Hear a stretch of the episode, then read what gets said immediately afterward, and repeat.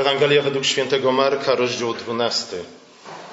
A usiadłszy naprzeciwko skarbnicy, przypatrywał się, jak lud wrzucał pieniądze do skarbnicy i jak wielu bogaczy dużo wrzucało. Przyszła też jedna uboga wdowa i wrzuciła dwie drobne monety. To jest tyle, co jeden grosz. I przywoławszy uczniów, rzekł im, zaprawdę powiadam wam, ta uboga wdowa wrzuciła więcej do skarbnicy niż wszyscy, którzy wrzucali, bo wszyscy wrzucali z tego, co im zbywało.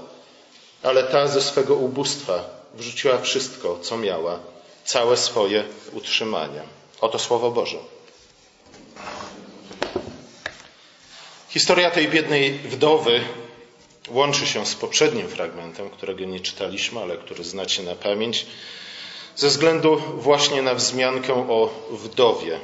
Jezus dopiero co, wiersz wcześniej, przestrzegł przed naśladowaniem przykładu uczonych w piśmie, którzy, jak mówił, chętnie chodzą w długich szatach i lubią pozdrowienia na rynkach i pierwsze krzesła w synagogach i pierwsze miejsca na ucztach, którzy pożerają domy wdów i dla pozoru długo się modlą.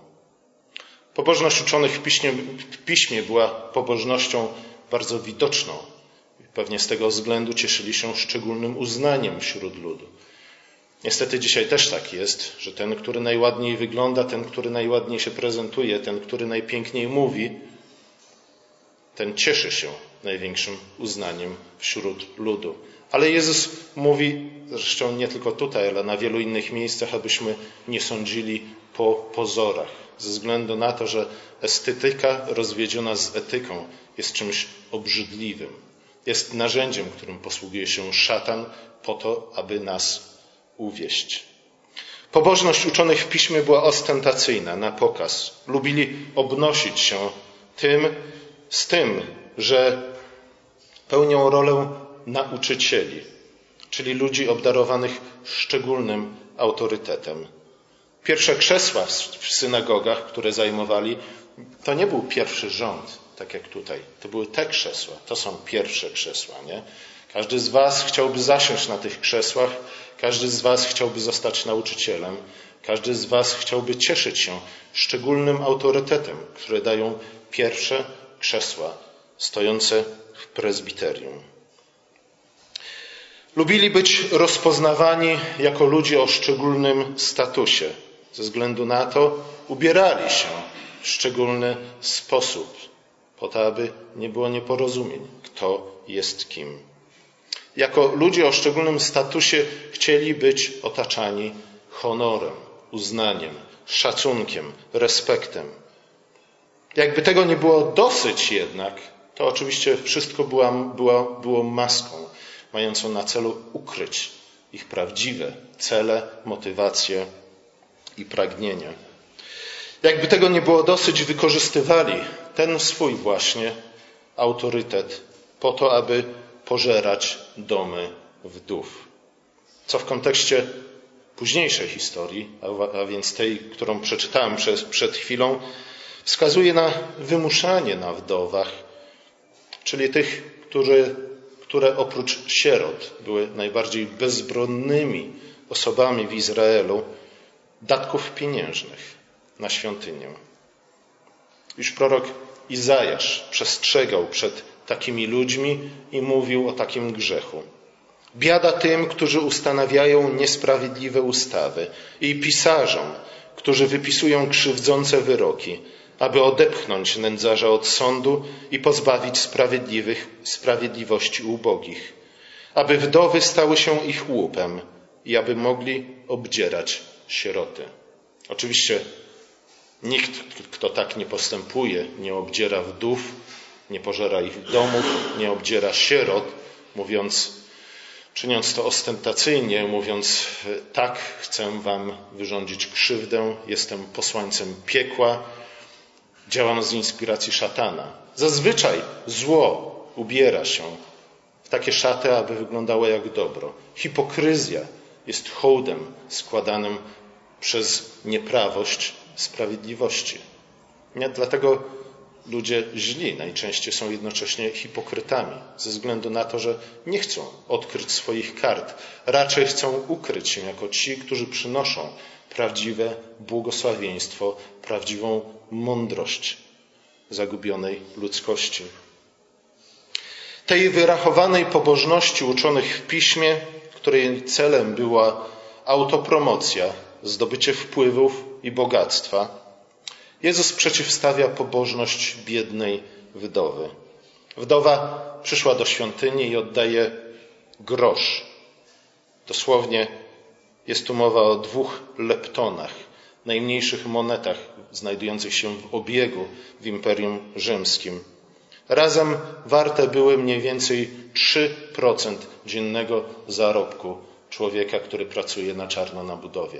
Czyli ile? Nie wiem ile, szczerze mówiąc. Może dwa złote, może trzy złote. Oddała to wszystko i to, co oddała, było wszystkim, co miała.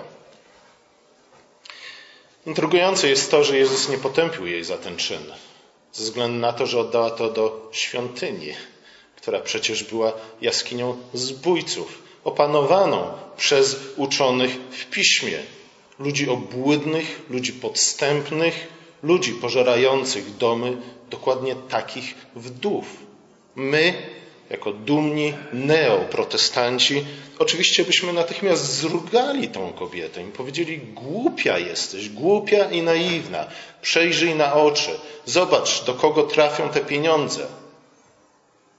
Nie powinnaś wysyłać resztek, które zostały ci z Twojej renty, na wsparcie tego czy innego radia, stacji telewizyjnej czy portalu internetowego. Nie? Głupia jesteś grzeszysz na dodatek, bo wspierasz dzieło diabelskie. Ale Jezus nic podobnego nie czyni, co powinno dać nam wiele do myślenia.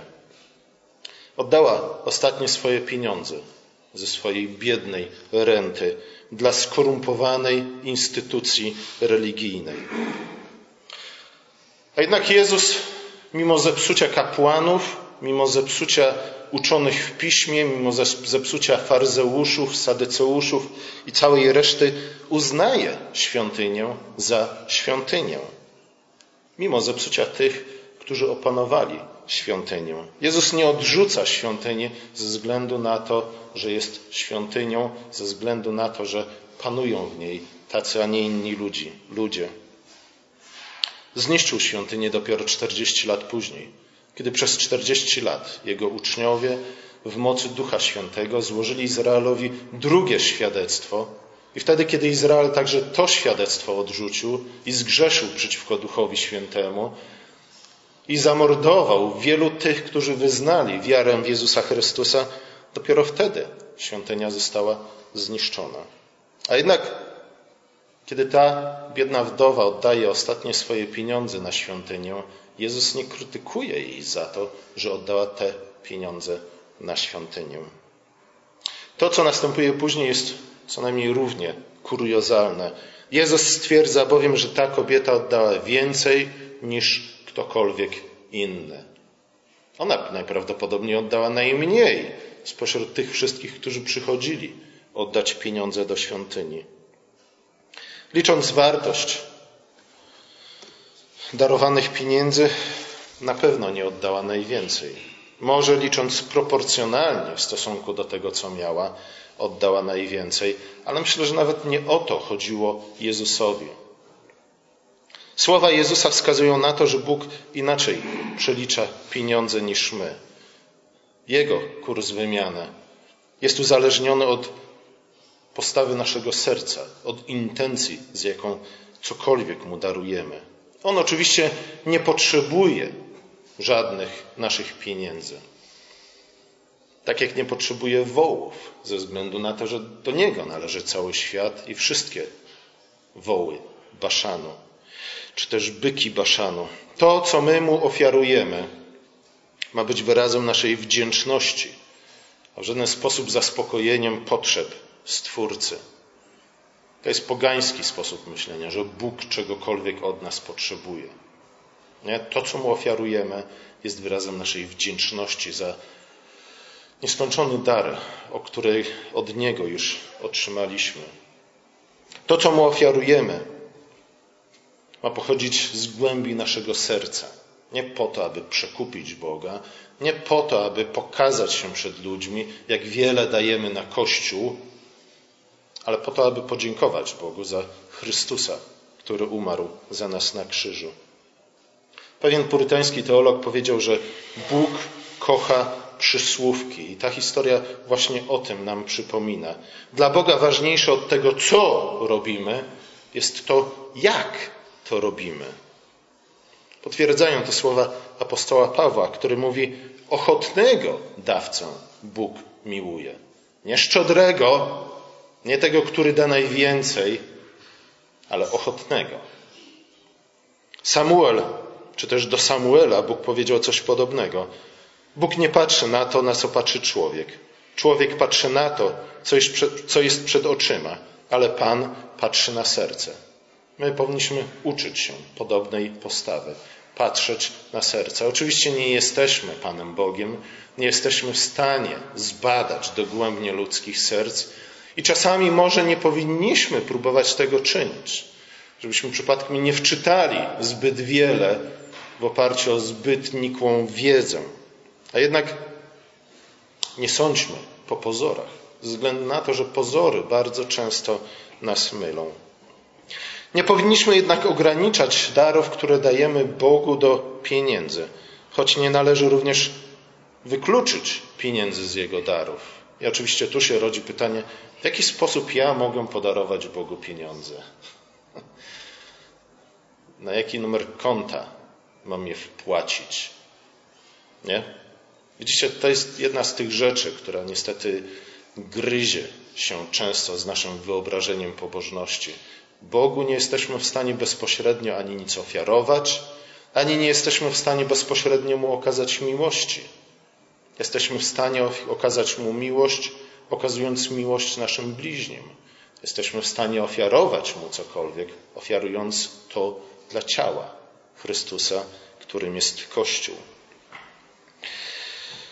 W którymś momencie apostołowie poszli za Jezusem i opuścili wszystko, co mieli. Opuścili swoje domy, opuścili swoje warsztaty, opuścili swoje łodzie, opuścili swoje firmy, opuścili w pewnym sensie również swoje rodziny. Na co usłyszeli, że Bóg nie zapomina absolutnie o żadnym darze, o żadnym ochotnym darze. Za ochotne dary wynagradza sowicie. Jeśli nie w tym, to w przyszłym życiu. Zaś za dary służące autopromocji samego darczyńcy Bóg karze, prędzej czy później. Na koniec Jezus stwierdza, że wdowa oddała całe swoje utrzymanie. Niektóre tłumaczenia mówią tutaj wszystko, co miała na życie. W tekście greckim czytamy holon ton bion auton. Czyli dosłownie oddała całe swoje życie. Ja tłumacze mają problem z tymi słowami, dlatego że Trudno porównać dwa złote do wartości ludzkiego życia. A jednak Jezus nie tylko w sposób przenośny, ale też dosłowny. Jeśli to było wszystko, co ona miała na swoje utrzymanie, to oddając wszystko, co miała na swoje utrzymanie, oddała jednocześnie całe swoje życie. W ofierze kobiety nie chodzi o ilość pieniędzy, ani nawet o to, że oddała wszystko, co miała. Apostoł Paweł wyraźnie stwierdza, choćbym rozdał całe mienie swoje i choćbym ciało swoje wydał na spalenie, a miłości bym nie miał, nic mi to nie pomoże. Ta sama kobieta, ta sama biedna wdowa mogła oddać te same dwa grosze, te same dwa leptony, wszystko co miała, a jednocześnie być w tym wszystkim podobna, a może nawet gorsza od uczonych w piśmie. Nie, tu nie chodzi o ilość pieniędzy. Chociaż ona nie jest też całkowicie bez znaczenia. Tu chodzi właśnie o ochotne serce. Tu chodzi o nastawienie serca. Tu chodzi o naszą motywację. Tu chodzi o miłość, umiłowanie Boga, które wyraża się w umiłowaniu ludzi i w umiłowaniu ciała Chrystusa. Można rozdać całe swoje mienie po faryzejsku, na pokaz, z wyrachowania, tak żeby wszyscy o tym widzieli. Pycha bardzo często ukrywa się pod maską pokory. Zobaczcie, jaki ja jestem dobry. Zobaczcie, jak ja dbam i troszczę się. Nie? Zobaczcie, to jest czek, który ostatnio przekazałem na dom dziecka. Można rozdawać całe swoje mienie po faryzejsku. I wtedy trudno powiedzieć, że oddało się całe swoje życie. Trudno wtedy powiedzieć, że oddało się jakikolwiek skrawek swojego życia. Albo że taki dar był darem ochotnego serca, które Bóg miłuje. Wprost przeciwnie.